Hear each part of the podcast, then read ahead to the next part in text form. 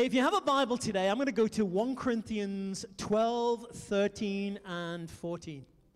And if you are watching live online or live later, we want to welcome you in the name of Jesus. Again, if you're watching, I've got some great things to say today, but the most important thing I could ever say to anybody watching in the room or online is God loves you. For God so loved you, he gave his only begotten Son that whosoever, and you're a whosoever, whosoever would believe in him would not perish, but would have everlasting life. And again, I just say that really quickly uh, for the sake of the video. You, a church cannot save you. You can't be saved by being Catholic, Protestant, this religion, that religion. You need a relationship with the Savior. You need to call on the name of the Lord. And if you're watching this today and you're not even sure if God is real, if he exists. You don't need to have an intellectual argument about that. What you need to do is get on your knees and say, God, if you are real, show me. And I promise you, he will do that. He did it for me, and he'll do it for, he does it for countless millions all over the world every day. Hallelujah. Come on, do you know every day, right now on planet Earth, God is breaking into people's lives? You know one of, one of the most amazing ways in the Muslim world God is breaking in is through dreams? It's like literally God will break into somebody's dreams and say, I am Jesus. Hallelujah. He is the way, the truth, the life. Come on, have you found 1 Corinthians 12? Let's begin there. We began a couple of weeks ago talking about life in the Spirit. Say life in the Spirit. Or the Spirit filled life. And I, I believe the Spirit filled life is the only life we can ever live as a Christian. At times, I hear people say, well, you know, we're a spirit filled church, and there are some churches that aren't the Bible believing churches. I say that with great love, but if you tell me you're Bible believing, then you, you need to be spirit filled. Because that very Bible we say that we believe commands us to be full of the Holy Spirit. And I tell you what God wants to do on the earth, what God's always wanted to do, but what I believe we're going to see God do in our lives in these last days. Uh, like the prophet Zechariah said, it won't be by might, it won't be by power, it won't be by technology, it won't be by talent, it won't be by gifted communicators, it won't be by programs, it won't be by money, it won't be by a committee or by organization. It'll be by my Spirit, says the Lord. And we need the Holy Spirit. Come on, come on. I'm an American. I love America, but let me just challenge you a little bit. One of the challenges in a nation like America is things are easy ish for the church. And there are, like from somebody who grew up in Europe, there are lots more Christians here, and we do have some money, and we can do things, and we can organize. And I, I'm not against that. I love that. I was just sitting there during worship being thankful for this church, for this people, for this building, for the freedoms we have here in America, for all those things. And yet, at times, we end up leaning on those things rather than leaning on God. And again, I don't think we need to, let's get rid of the building and go and, it's cold out there. I'm thankful for a heating system. Why did nobody say amen? but it's so vital we don't rely on what we can do. Can I say, beloved, I think the world has seen what we can do and they're not terribly impressed. I think America has seen what the church in America can do and I think a lot of the, you know, half this country kind of looks and goes, well, that's great. You guys want to meet in your funny building on a Sunday, and we're not against you. We'll give you a little tax break, but don't bring it out in public. Don't bring it near me. I think they've seen what we can do with our wisdom, our power, our abilities, and they're not terribly impressed. And I think in the last days, God's going to show the world what, what He can do. And, and again, it's sort of as he's saying to us, get out of the way and let me be my glorious, extravagant, powerful self. Not by might, not by power, by my spirit, says the Lord. And I want to challenge you that we are commanded to be filled with the Holy Spirit. It's not an option, it's not a style, it's not a, it's not, you know, some people think modern cool worship and, you know, mean just spirit filled. It doesn't. You can be spirit filled and be Amish. Hallelujah. Actually, God is moving in incredible ways, you know, amongst the Amish, the Mennonite people. Incredible. He's moving everywhere. He's moving everywhere. Everywhere there are hungry people. And again, I, I, say that lovingly about America, but there's, I think America is actually one of the few nations where there's still quite a large, traditional, sort of evangelical community that pushes back on what the Bible says about the work of the Holy Spirit. And, and I thank God that's changing. It's changing quickly. But there are still churches. There are still churches not too far from here who would say, well, we believe in Jesus, but this Holy Spirit stuff is a little weird and a little dangerous. Let's be respectable. Can I say, guys, there's nothing more respectable than believing the Bible. And I, I, again, I'm not against anything. I think God is God will move whenever we give Him any any chance whatsoever to move. And I, I think He's calling all churches not to believe that they have the truth, but to believe that Jesus is the truth, and to be willing to go back and, and look at our traditions, our doctrines, the things we've inherited in the light of Scripture. It's not enough to say, well, I'm Baptist or I'm Methodist or I'm Pentecostal or whatever. I want to be a Jesus person. I want to be, I've decided to follow Jesus. I want to be a follower of Jesus all the days of my life. And I think what a lot of churches do when it, when it comes to things like the Holy Spirit and supernatural, today I'm going to talk about the gifts of the Spirit. I, I, I've known many friends who've been in those kind of churches. Why do they reject that? Can I tell you, it's not usually because of doctrine. If you left a guy alone on a desert island for 10 years with a Bible, I don't think there's anybody who'd come off that island and say, I believe those things passed away. Come on, real quick. I met Jesus on July the 14th, 1984, at a Billy Graham crusade. God, it was great. It was a Wednesday. I met Jesus. I knew I was born again. And that Saturday, like three days later, my family, I went on vacation, on holiday, we'd say in England, with my family, for, to a caravan, a trailer in Wales. It's what Brits do. It rained nonstop. That's what Brits do. and I'm a brand new Christian. I haven't, I'd, I'd been in church, but I'd never been in church as a born again Christian. It was just always, you know, the blinkers. I'd met Jesus. And I spent two weeks devouring my Bible for the first. Do you know you read the Bible with different, through a different lens when you know the author? When you've met the guy, the one, he's not a guy, you met the one who wrote the book, you read it in a different way. And for two weeks, as a 14 year old, I read through Matthew, Mark, Luke, John, Acts. I couldn't wait to go to church because I knew it was going to look exactly like it did in the book of Acts. Yeah. And two weeks later, I got to go to my very first church meeting. It was wonderful. Met many great people. I saw. Met I got many handshakes, and but part of me was going was looking at the book of Acts, and then I'd look at the church and look at the book of Acts and go, when do we do this stuff? When do we do the supernatural? And again, let, let me say this because I, I just want to be honest about that. There's a, there's a place in all of us, especially when we become respectable. I think we, I think we Brits invented respectable, actually.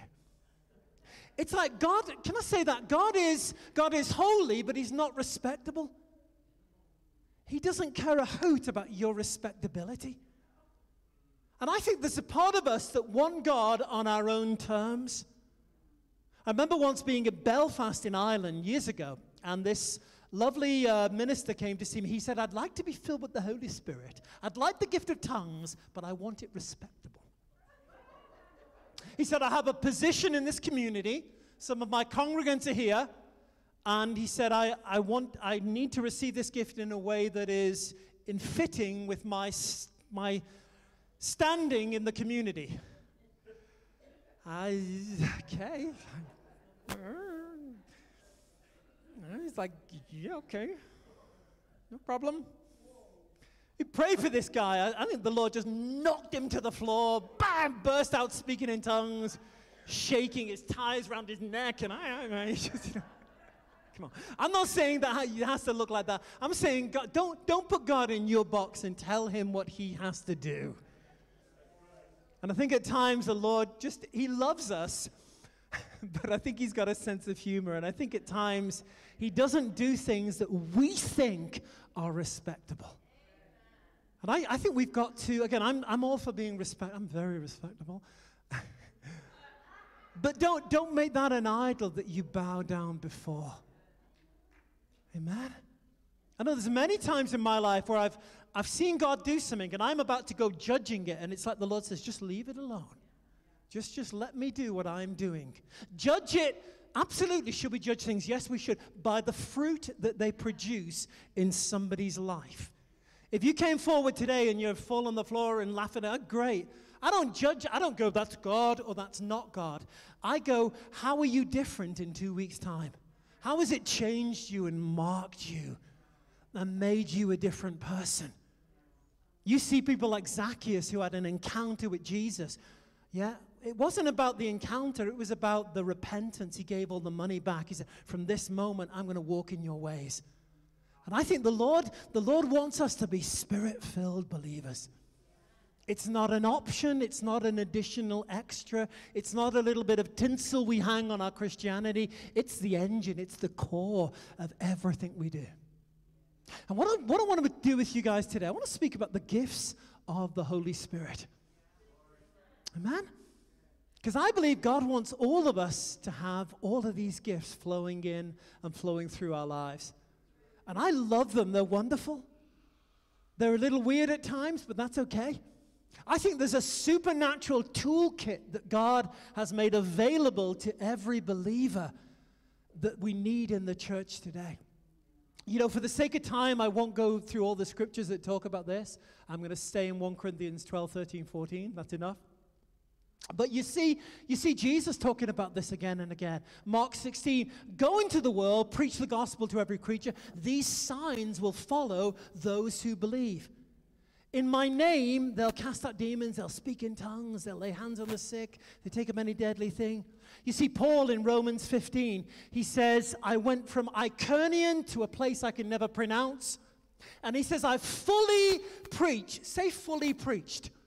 He says, I've fully preached the gospel of Jesus Christ. And then Paul says, you read it, Romans 15, with signs and wonders and gifts of the Spirit, I brought the Gentiles to obedience to the gospel. Do you know, we can't have, thank God for lentil soup, but it's not enough to reach the world. Or chicken. I like chicken.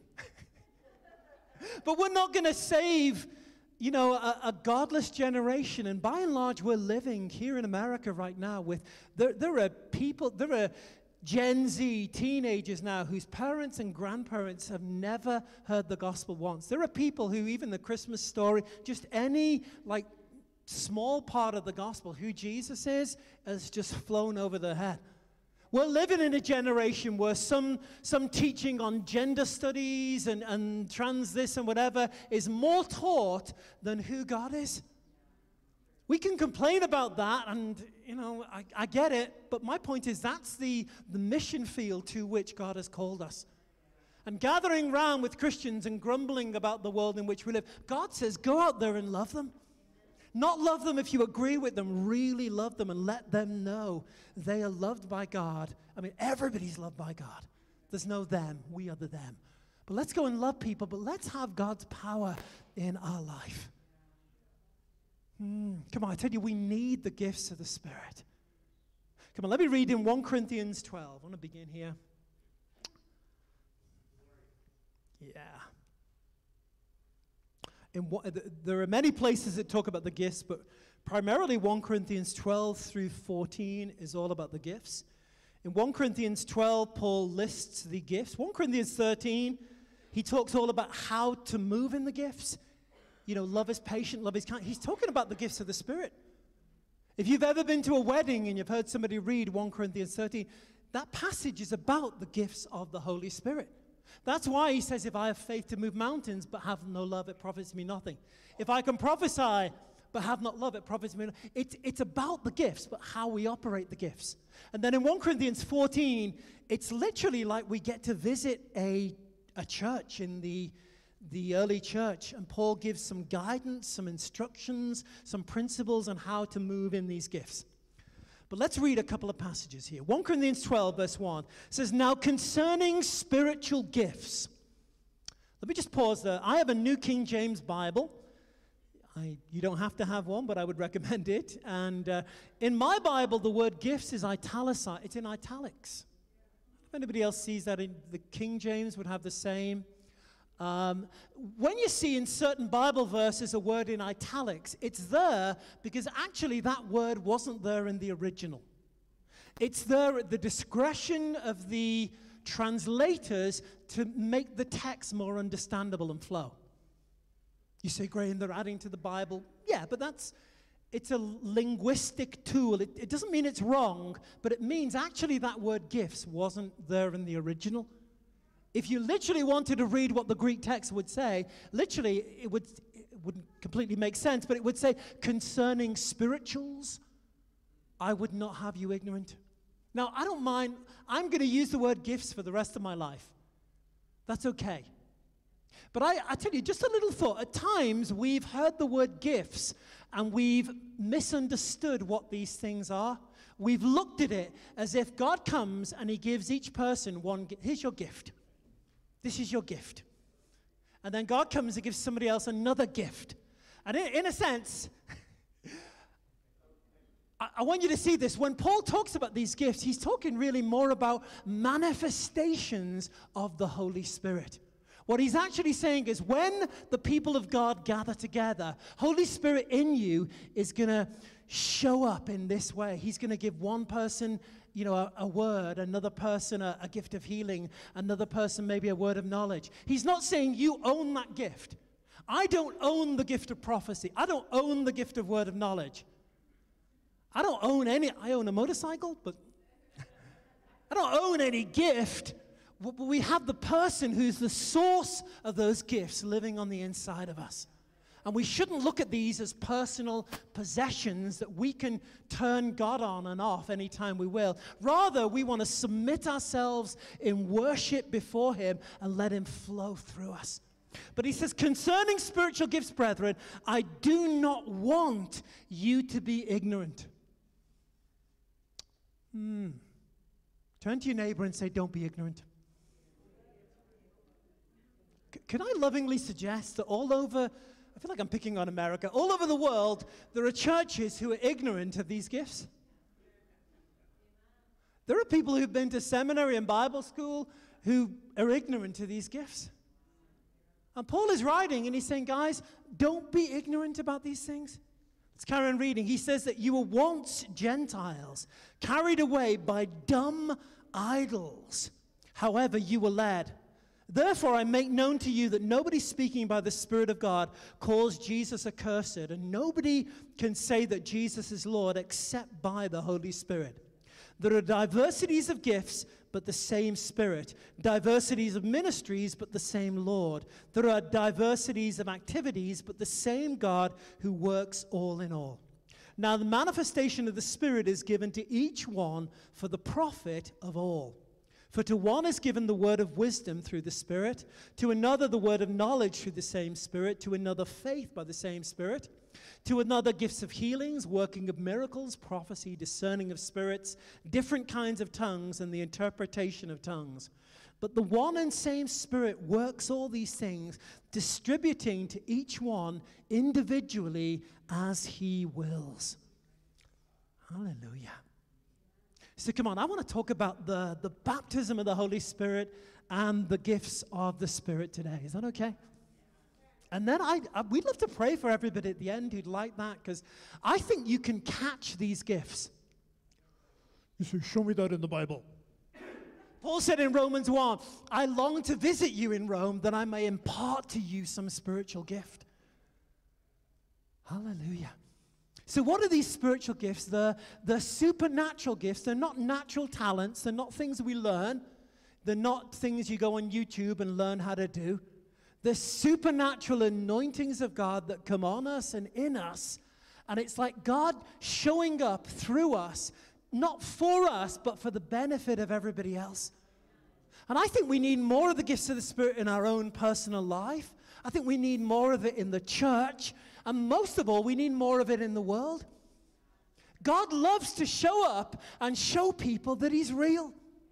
He loves to break through. It's amazing how one supernatural thing can just break through somebody's unbelief and their culture. Mm. I was in uh, Belgium once years ago preaching in a, a town called Verviers, right on the eastern side of Belgium, near the border under Maastricht in Holland, in that area. And uh, I arrived, I'm speaking in a little storefront church in a Muslim area of the town. and I've got a young man called Sebastian uh, with me in my car. We arrive early. We arrive about 4:30, and the meeting is about seven, and the church is closed. And we're in this road that's just full of this one little storefront church and about three mosques and kebab stores and you know, halal, like a pizzeries, all these little things. And we're sitting in my car in the pouring rain, looking at the closed church. But right opposite the church was this cafe, this bar. And as I'm sitting in my car, you know, pouring with rain, we keep looking and see all these Muslim men walk into the bar. Hmm. So after about half an hour, I said to my friend Seb, Should we have some fun? And he's like, No. I said, Come on. So we, we left the car, the rain, walked into the Muslim bar. Now, if you're a good Muslim, you're supposed to not drink, but there's lots of things you're not supposed to do. And we walked into this bar that was, it was about 90% men. There were probably about 30 or 40 men in this bar. As soon as we walked in, everybody stopped and stared at us or glared at us. It wasn't very welcoming. It was like, what are you doing here? And we went and we sat down at the bar in this cafe. And we ordered, a, I think, a couple of coffees or something like that. And uh, this lady served us, and again, she really wasn't very welcome, and she kind of banged the coffee down, and it spilled, and like, money. And, and we drank our coffee. As soon as we'd finished, she pulled the cups away, and she said, Do you want anything else? And, um, excuse me, I said, Yes. I, could I have a glass? She said, What do you want in the glass? I said, A spoon. She's looking at me really strange. So she brings me an empty glass with a spoon, and I just hold this glass and go, ding, ding, ding, ding, ding, ding, ding, ding. the whole bar stops. And then I, I say in French, hey, we are, I'm a minister of the gospel. We'll be preaching the gospel in the church right opposite. And I want to invite you all to come to church tonight and hear about Jesus. It went down really well. and uh, this, this great big guy, in my memory, he was like about six foot seven, maybe a little shorter, but uh, this great big guy came to me uh, sitting at the bar, you know, with a big beard, and he's like, Tara, and he puts his big finger in my chest, and he says, On est musulman, which means we're Muslims in French. And straight away, it was like when he poked me, this thing popped out of me. I didn't think. Remember, Jesus said, Take no thought what you will say in that day? It, this guy's like, we're Muslims. And it just popped out of me. I said, brilliant, Jesus loves Muslims. And something just hit this guy. And he's like, yeah, of course, Jesus loves Muslims.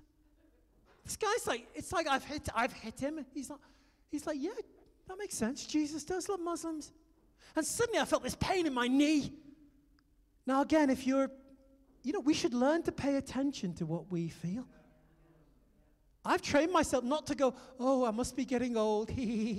oh, we're all getting old. I'm like, okay, God's speaking to me. And I said to this man, Do you have a pain in your knee? He's like, Yes.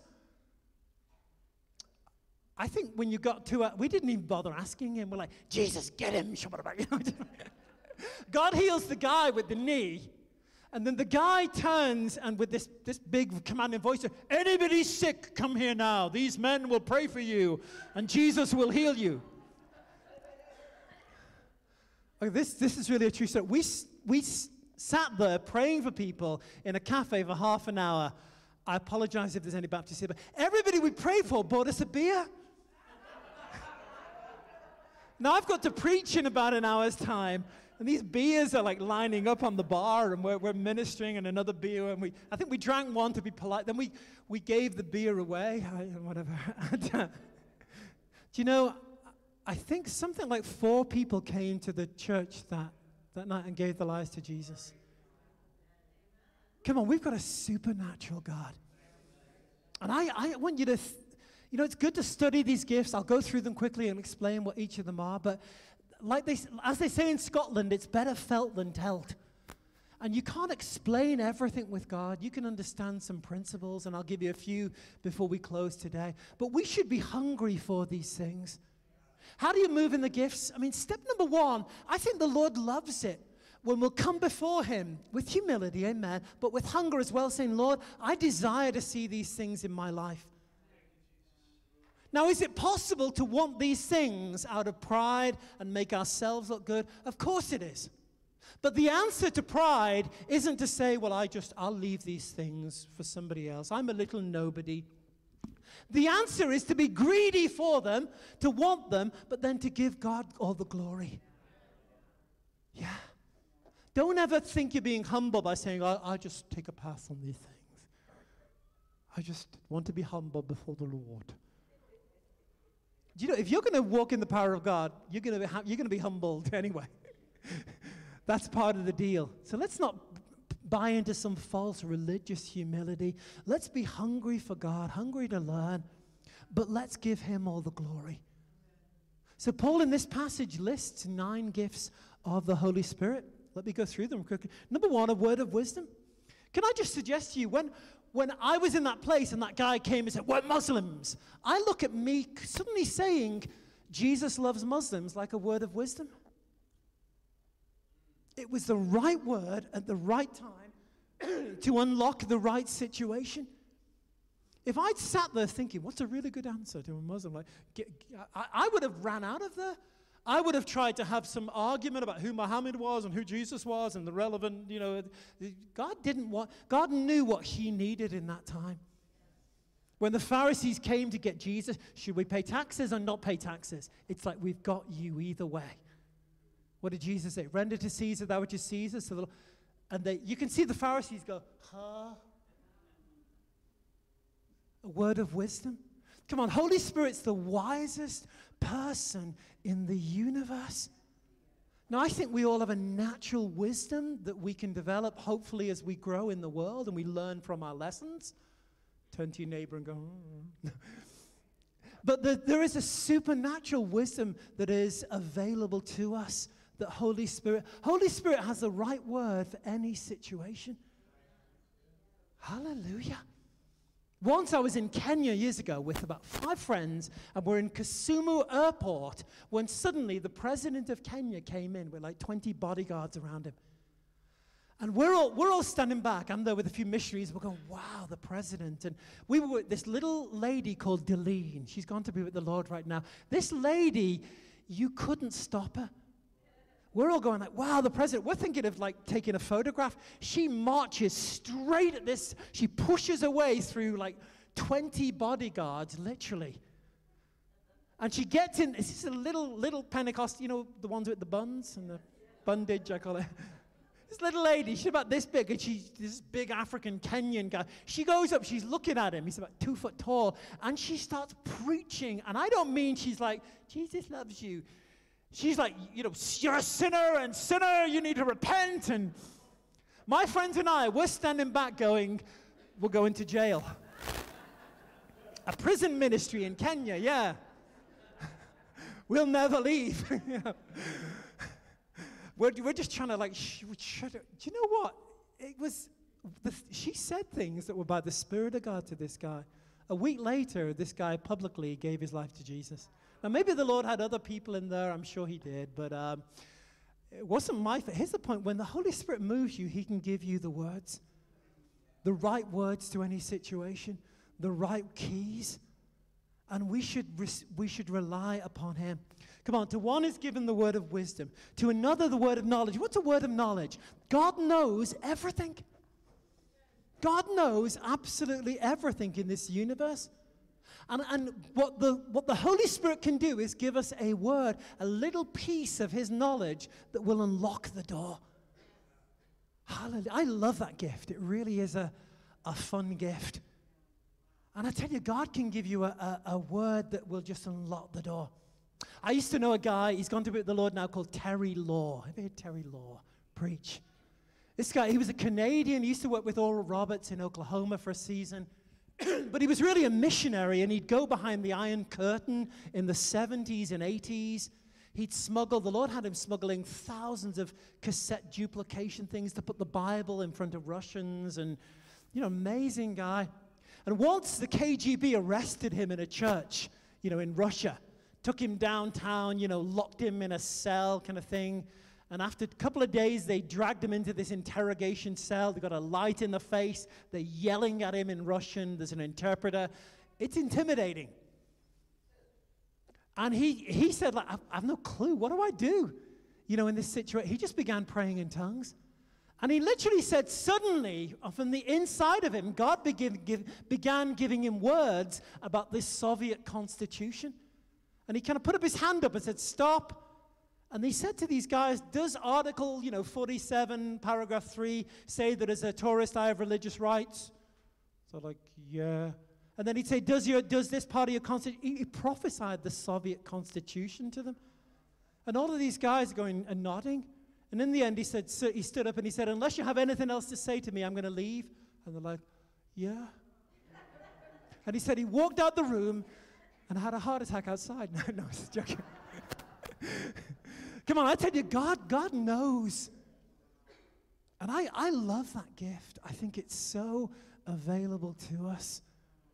And, I, and, again, we can't turn it on at will. We can make ourselves available. But I have seen this happen, especially with non Christians. You know, do you know something? When God gives you one little word about somebody, that can unlock everything in their life. And I've seen that happen time and time again where maybe God will give me a name or some, you know, Jesus went to Nathaniel and said, I saw you under a fig tree. And Nathaniel's like, You're the Messiah. I'm going to follow you the rest of my life. Just one little word. And I tell you, one word from God can unlock the secrets of somebody's heart. We should be hungry for these things. Yeah, thank you, Jesus. I remember once speaking to some, I think it was in France, some young lady who was um, I can't remember what the situation was. I'm trying to talk to her about Jesus, and she doesn't believe in it. I'm going on and on and on. And suddenly the Lord gave me the name of three guys, and then the word suicide. And I just said, Does this name mean anything to you? And she, oh. And then I said, What about this name? And I gave the name of three guys. And basically, this young lady had had three boyfriends. They'd all left her, and she was now feeling suicidal. Come on, I tell you, God knows. Once, years ago, literally here in Sturbridge, I was, I was living in France and I visited this church and was preaching here. And I once went to Stop and Shop near Walmart, you know, Charlton Road there.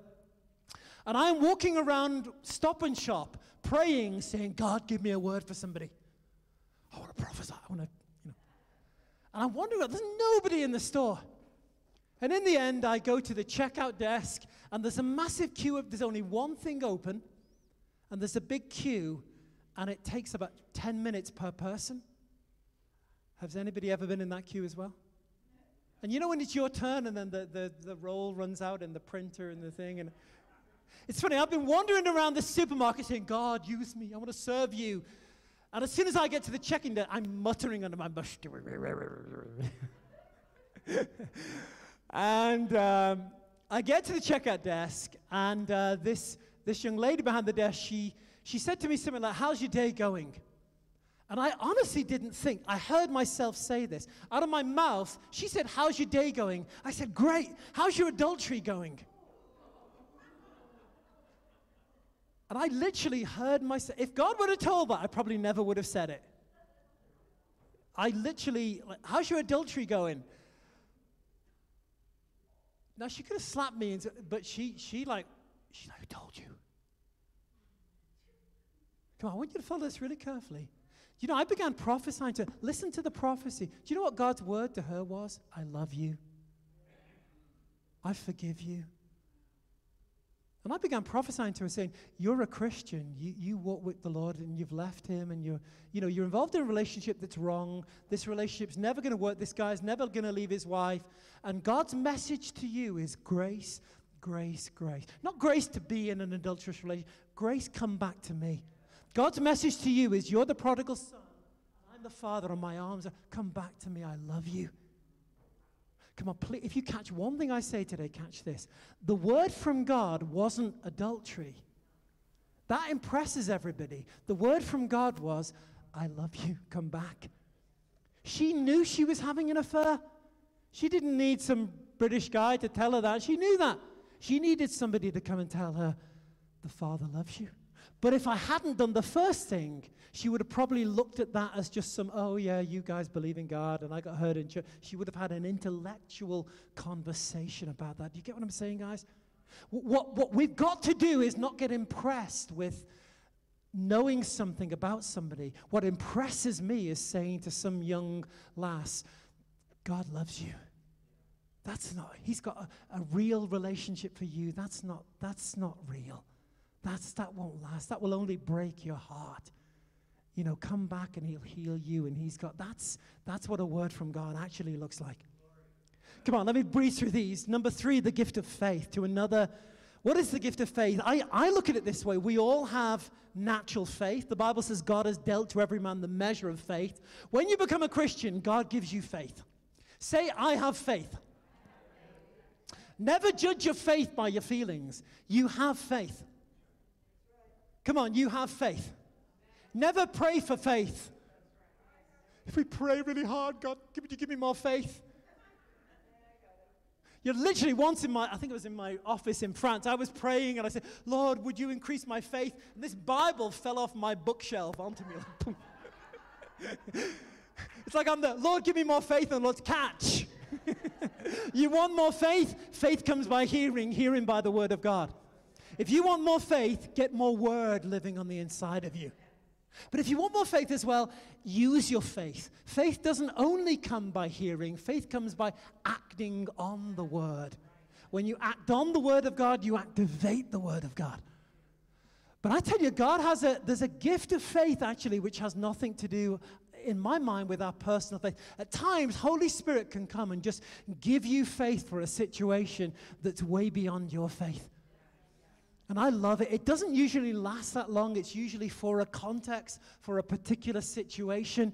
Sometimes you may look at something and you, you like, I don't have the faith for this. And I tell you, Holy Spirit can put His faith upon us. Hallelujah. Thank you, Jesus. Come on, I've had that many times. You know, occasionally, here's what I've learned. At times, God will give you that gift of faith so that you then develop your own faith so that you then run. Once in India years ago, I had a, a deaf, a grandma bring a deaf teenager to the front of this crusade. And I'm in the middle of my sermon, this grandma's like shouting, you, you say your God heals, heal my granddaughter now. And suddenly the whole crowd started shouting. We had 3,000 people pushing this stage, yelling at us. And in the end, we brought the grandma and the deaf girl on the stage. And I remember standing there going, and it's like I'm trying to be honest with God, going, I don't know if I've got the faith for this. Like, help. And, and I tell you, God loves it when we say help. Don't, don't pretend. What, what some of us do at times is, oh, Amen, I've got all the faith in the world. Really? I don't. I'm still learning. I'm growing. I'm going from faith to faith, from glory to glory. And I, I just cried out to the Lord, like, help. And suddenly, that, that thing, it suddenly God did something in my heart. And I knew that I knew that I knew that she was going to get healed. And we prayed for her in front of a whole village in India. And uh, at first, nothing happened. And I kept putting a mic in front of her saying, Say hallelujah. Nothing. Say Jesus. And after about a minute, she spoke and heard for the first time in her life. Do you know what? I didn't go, oh, wasn't that a wonderful episode from the past that once happened? Maybe one day in the future. What I did is I began running with that. I began, I've seen it happen once, I'll see it happen again. But I tell you, God wants to give us at times a gift of faith that will flow through us. Come on, real quick here. Gifts of healings. Say healings. Now, you may not agree I'm not saying you're wrong, I'm just saying I'm right. I don't believe anybody has the gift of healing that's theirs that they if you've got you tell me you've got the gift of healing, go to the local hospital and empty it. I don't, I don't have a gift of healing, but we've got Holy Spirit in us who can flow gifts, plural, of healings through us. And the gift isn't a gift I own, it's rather, come on, Holy Spirit wants to flow healing through all of us. That's that anointing of healing. And it should be natural and normative to see these things happen. The working of miracles, what's it? Sometimes people need a healing, sometimes they need a miracle. We all need a miracle at times, don't we? Some of us more than others. Come on, I, I, once had the Lord fill my car with gas when there's no car. I drove for about four hours, five hours with no gas in my car. I look at that as a miracle. My car didn't need healing. Well, maybe it did, but. Come on, the gift of prophecy. Paul says in 1 Corinthians 14, you be a Berean and read it. He says, I want you all to prophesy. The gift of prophecy, all these gifts are for everybody. Now, that doesn't make you a prophet. Don't grow a beard, ladies. I mean, my point is, you don't have to, that doesn't make you a prophet, but there's a gift of prophetic life and encouragement that God wants to flow out of everybody. Paul says prophecy is edification, exhortation, and comfort. And it's bringing a now word from God that lifts somebody up and speaks into their situation and encourages them and brings a breath of life and fresh air to them. And it is a powerful gift. We need more of these gifts, not less of these gifts. Come on, to another, the discerning of spirits. Let me say that I have, I think some people think they have the gift of discernment when they really have the gift of criticism. Suspicion, yeah. Have you ever met those people who think they're experts at going around seeing what's wrong with everybody? That's not what that gift is. It says the discerning of spirits. And I think at times God can show us what's happening in the spirit world. I, I think at times that can be a gift that shows us what the angelic realm is doing. I think at times it can show us what the demonic realm is doing, what's happening in that realm. And again, it doesn't mean it's yours, you can turn it on whenever you want, but I tell you, God can show us those things. And I think we should learn to pay attention. Come on, real quick. Have you ever been in a situation? I've been in many of these where somebody's saying something, they're saying all the right words, and yet you've got this feeling in the pit of your stomach something's wrong here. Hmm. Have you ever tasted some food or tasted maybe some milk or whatever, and it, something isn't quite right? You know, trust those feelings. Most of us have learned that if we eat something and part of us is going, I don't, uh, oh, there's something here, put it away. Don't be polite. Sorry, I'm just thinking of a story of Jesse Duplantis. Can I tell a Jesse story? Okay, so once upon a time, Jesse, Jesse Duplantis, he's preaching in some church in Louisiana, and he, the pastors arranged for him to go and eat lunch with this couple in the church afterwards. And, uh, you know, all the way home, the lady, the husband didn't come to church. The lady says, My husband's not a Christian, but I'd love you to share Jesus with him. And she says, I cooked this wonderful, I think it was jambalaya, you know, the Cajun dish. Uh, what do you call crevettes? Um, prawns, things like that, you know. And uh, she's kind of boasting about this stew, this jambalaya she cooks. And she says, I want you to witness to my husband. They get there, she's sitting down. Jesse sits down. He's shaking hands with this non-Christian husband, and this guy's, you know, not very friendly. And they, the lady comes and serves this big pot of jambalaya, you know, a plate for the for this guest speaker. And he tastes this this uh, stew, this jambalaya. He says it's the most disgusting thing he's ever tasted. And he's got this big bowl of it in front of him, and he's trying to think, how little can I eat without offending my hosts here?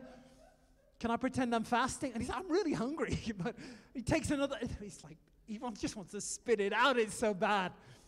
And suddenly the non Christian husband is looking at him with a smile on his face, going, How do you like my wife's cooking? now, what would you do?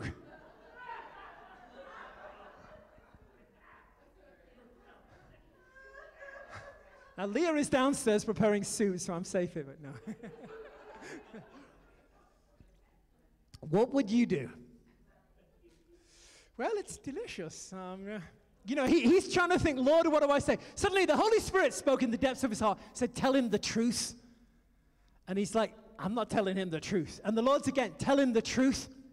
And he put his spoon down. He looked at this, the non Christian husband. He said, Sir, that's the most revolting thing I've ever tasted in my life. Your wife should be shot. And I was like, That's disgusting.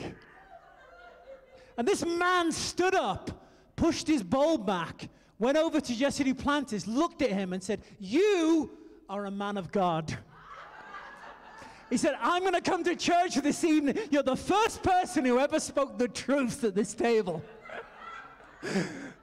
Go figure. I don't know what the moral of that tale is, but it felt good. Come on, the discerning of spirits, Holy Spirit can show us what's going on in a situation. And at times he won't do that. At times we should we just gotta listen and use our own intuition, but we should learn to rely on the Lord. Yeah, I've had that many times where somebody will come into a church and there's something, there's an agenda that's not God's. I've had people come into a church, you know, with like, like literally a witch come in or people like trying to do things and learn to listen to Holy Spirit in you. Amen? Come on, nearly done with our list here.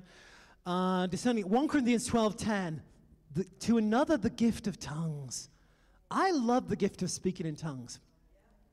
Can I say this? I've never met one person, not one person in my entire life, and I've been in ministry for nearly 40 years, never met one person who didn't want the gift of tongues who didn't get it. The Apostle Paul, come on, this is in your Bible. One chap, two chapters later, he says, I want you all to speak in tongues. That's in your Bible. Paul said, I speak in tongues more than all of you. Now, now he warns people in the same passage about not abusing that gift. Paul says, don't, don't, don't make it the only gift. Paul writes to the Corinthians, says, if somebody comes to your church and all you ever do is speak in tongues all day long, they're going to go, You're crazy. And Paul's answer to the wrong usage of the gift of tongues is not to say, so don't do this. He's saying, do it correctly, do it well, do it to the glory of God. Are there bad examples? There are bad examples of everything. But the answer is not to throw the baby out with the bathwater. And that gift of tongues is absolutely precious. I really encourage you to, to ask God. You can pick one up today. Hallelujah. Because the Lord loves to give people that gift. Again, there's so much I could say. There's a public use of that gift of tongues, the, the gift of interpretation is matched with, but there's also a personal use of it as well. When we pray in tongues, literally our spirit is praying. We're praying the perfect will of God. Paul says that when we prophesy, if I go to Debbie here and prophesy, I'm encouraging her and building her up in her faith. But when you speak in tongues, you encourage yourself. You build yourself up in your faith. How many of you need encouragement sometimes? Come on, for most of us, uh, there are several days a week I will get up and go, look in the mirror and go, ah. Who said amen? Here's the point we all need encouraging. And it's good to have friends who encourage you, amen. But it's actually good to learn to encourage yourself in the Lord. In the little epistle of Jude, the second to last chapter of the Bible, verse 19 and 20, it says, You, beloved, praying in the Holy Spirit, you'll keep yourself in the love of God and you'll build yourself up in your most holy faith. Isaiah wrote about speaking in tongues in Isaiah 28. You say, how do you know? Because Paul quoted Isaiah and said what Isaiah said 500 years ago was about speaking in tongues. Paul said that. And Isaiah 28 says, With stammering lips and another tongue, I will speak to my people. And the very next verse says, This is the rest, this is the refreshing that I have for you. I love rest and refreshing. Sometimes you need to, God's not against your mind. He says, Love the Lord God with all your mind.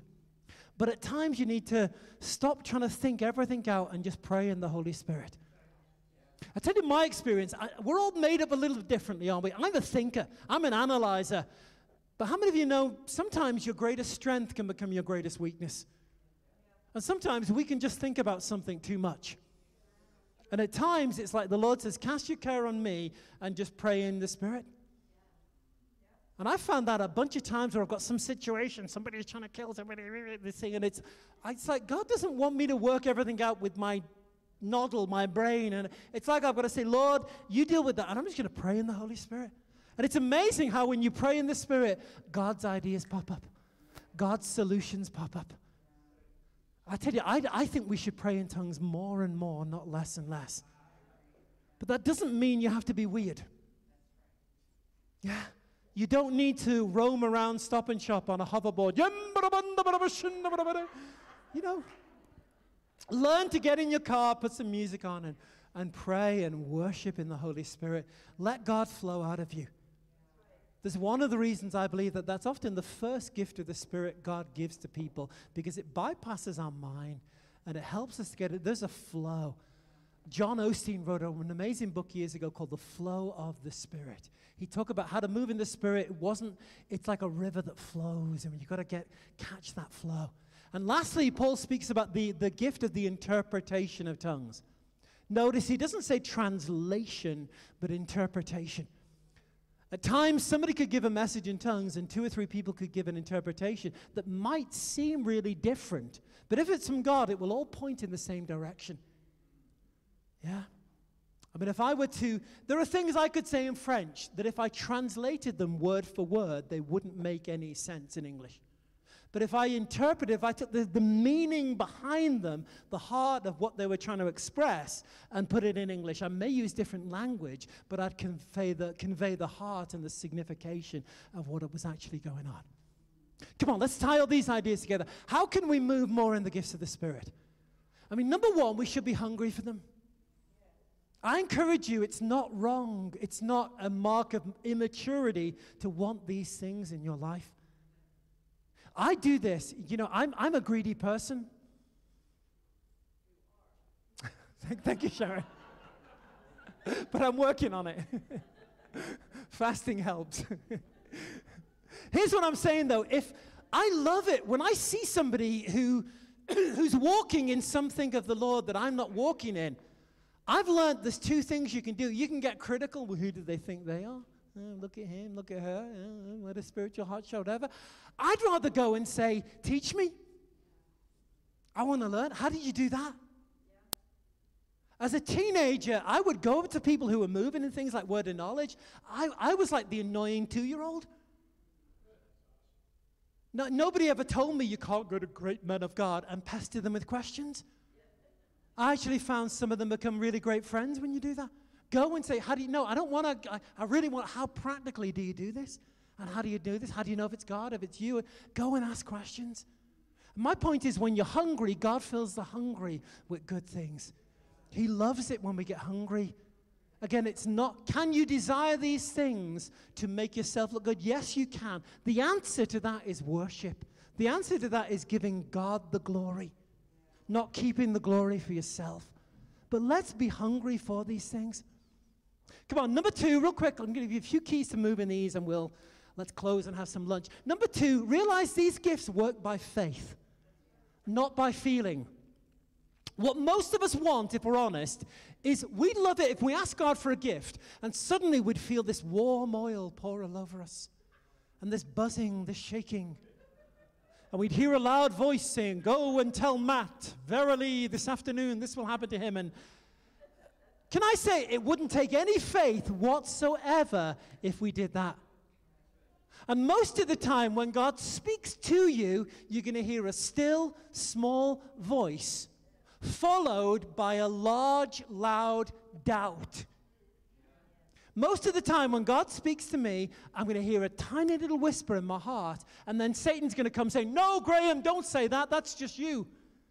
You'll make a fool of yourself. Better to be quiet and safe and not. I've just learned to ignore Satan.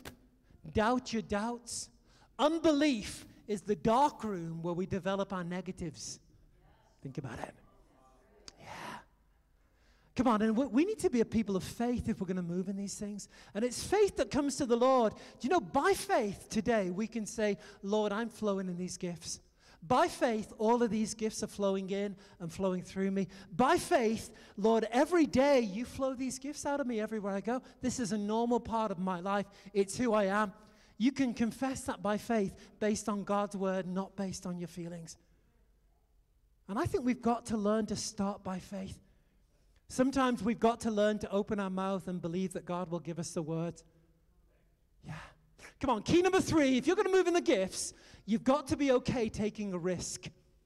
John Wimber used to say faith is spelled R I S K. Risk. And anytime you move in the spirit, there's a part of your flesh that risks looking stupid, that risks falling over and making a fool of yourself. Can I say this lovingly? God loves it when we're willing to make a fool of ourselves, when we're sincere in our heart to glorify Him.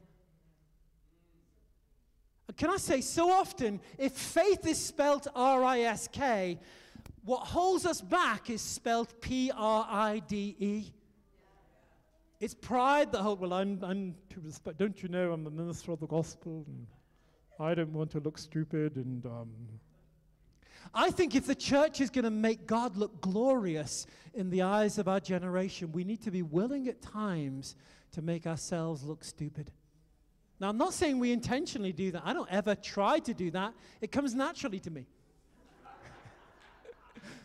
Did I just say that? Yeah. it's true. Come on, you don't need to try. I'm not saying try to look, I'm not saying add foolishness to that. What I'm saying is be willing to, if you're going to move in the spirit, you're going to find yourself in that place where your heart's beating. You're like, God, I think this is you. I'm not 100% sure, but I'm going to go with what I've got. And I'd rather make a mistake that's an honest mistake because I love God and I'm willing to set people free than sit back there going, I'm never going to make a mistake, but I'm never going to make anything whatsoever. Come on, one last key and I'm done, I promise you guys. Here's the biggest key I know love people. Love people. Love people. Yeah. You know, the danger for all of us is we can fall in love with ourselves. And whenever we start talking about my gifts, my anointing, my yuck, yuck, yuck, yuck, I tell you, if we will start meeting real people where they are at, where they are, and loving them, and in a way, there's that like a broken-hearted cry within us, Lord, I don't know how to reach this person. I need you to give me something that will break through that crust, the mask, the protection. If we love people, the gifts will flow automatically. We don't need to worry. If we love people, we won't even notice if we look stupid or not. If we love people, faith works by love. These gifts work by love.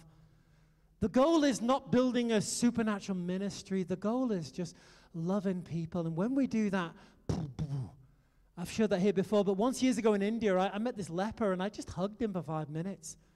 And I literally stood there feeling like, I've got no faith. I don't even know. How, how do you pray for a leper? I don't know. But I could feel the rejection and the pain in this guy. And I'm just, as I hugged him, God healed him. And if we will love, there are lepers all over Sturbridge. I don't mean their ears are falling off, but their hearts are falling apart and they've been through the mangle of life. Come on, today, if you go out to lunch, don't, the soup. No, today, if you go out for lunch, wherever you go, you're going to see people and they're going to look cool, latest clothes and latest iPhone, and their hearts are going to be broken. And they need somebody with a word from another world, from heaven, that says, God loves you. Come to me. Thanks, Jesus. Come on, let's pray together and we'll close this down. Lord, I thank you. Thank you for these supernatural gifts, this toolkit which you have for every believer. And Lord, I, I'm sure we've all made mistakes, and me chief amongst them with these things, but we want to we wanna flow in your gifts, flow in your power. Lord, we are hungry for more of these in our personal lives, more of these in our church gatherings, and more of these everywhere we go every day. Father, we, we just set our stake in the ground and say, we want to be a supernatural people. We want to walk in your spirit. We want your life to flow in and flow through us. Help us to love this broken, dying world with the love of Jesus, but also the power of Jesus. And Father, we just believe by faith that we can grow and increase. Help us to build a community of risk takers. Help us to build a community where we love people more than our own reputation. And Father, we just believe you to flow through these things in Jesus' mighty name. Amen. Good. Hey, in a moment, we're going to have our prayer team up here at the front. And if, if you've never maybe even had that gift of speaking in tongues, never been filled with the Spirit, if you'd like some prayer and you want more of these gifts in your life, really encourage you to come forward. Our team would love to pray for you for that. Again, there's lunch downstairs in the cafe. Uh, just towards the end and down the stairs, everybody's welcome to stay for lunch. If you need to run, we love you and bless you. Stay warm and safe, and have a wonderful week in Jesus' name. Bless you guys.